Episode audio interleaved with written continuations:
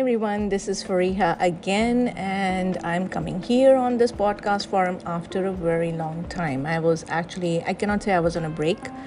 I was just busy. I was busy with work, busy with so much going on in my life. I had weddings going on, I had a lot of parties, pre wedding, post wedding, and the dinners.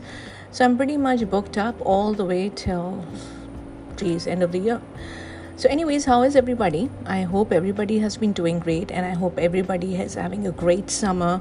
My last podcast was about men and um, it got, I believe, good uh, listening.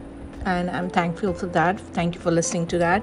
Thank you for checking out all my podcast. And this is really heartfelt. Thank you because I feel sometimes we say things and uh, people do connect with you on that level. I see that a lot on TikTok. I'm pretty sure you have seen that too. That on TikTok, you see all these people, various people coming up talking about masculine energy, feminine energy, a lot of podcasts about how to attract a man and how to attract a woman.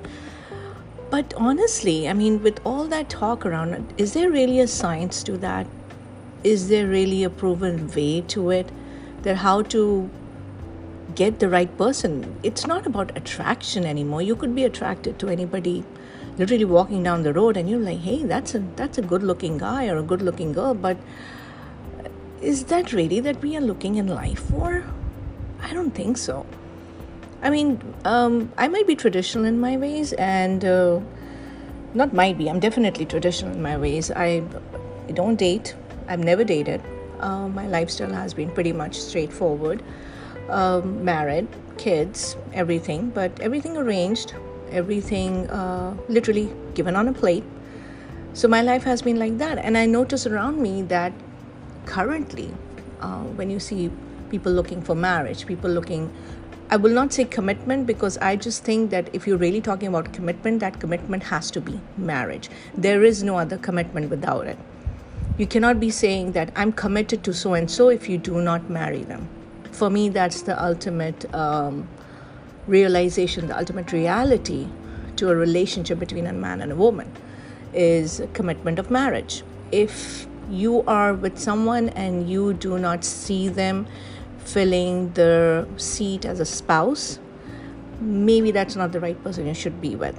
We need to think more than just having a good time with someone or just having an occasional coffee here and there, an occasional date here and there. I think there has to be more to a person for or there has to be more in that person to make you think that you want to spend your entire life with them. We will come back to that debate later on. Actually, that's a good podcast topic for my later one. But, anyways, right now it's all about how your summer is going my summer is doing great. Like I said, it's been very busy. I wonder how your summer is going. I'm, I hope it's busy. I hope it's well, healthy, and that you're all doing great over here. So, apart from that, yes. Uh, so we will discuss this furthermore about how you see for commitment, how you see what you see in a person. And uh, yeah, it's not going to be a TikTok like people telling you, oh, you need to grab masculine energy or feminine energy. I'm, I, I don't believe in all that. I listen to all that stuff. It's, you should also always listen to what people are saying around you, but you should always do what you think works for you. Not anybody who says follow one, two, and three. It's not necessary that one, two, and three is applicable for you as well. With that thought, I'm going to leave you and come back again here with a podcast about catching feelings.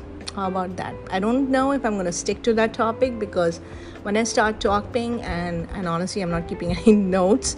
I just go with the flow. This is this is what I'm doing on my podcast, just going with the flow with the things that come into my mind or the things that I see reflect around me. And yes, please catch me on TikTok, Reflections 1011.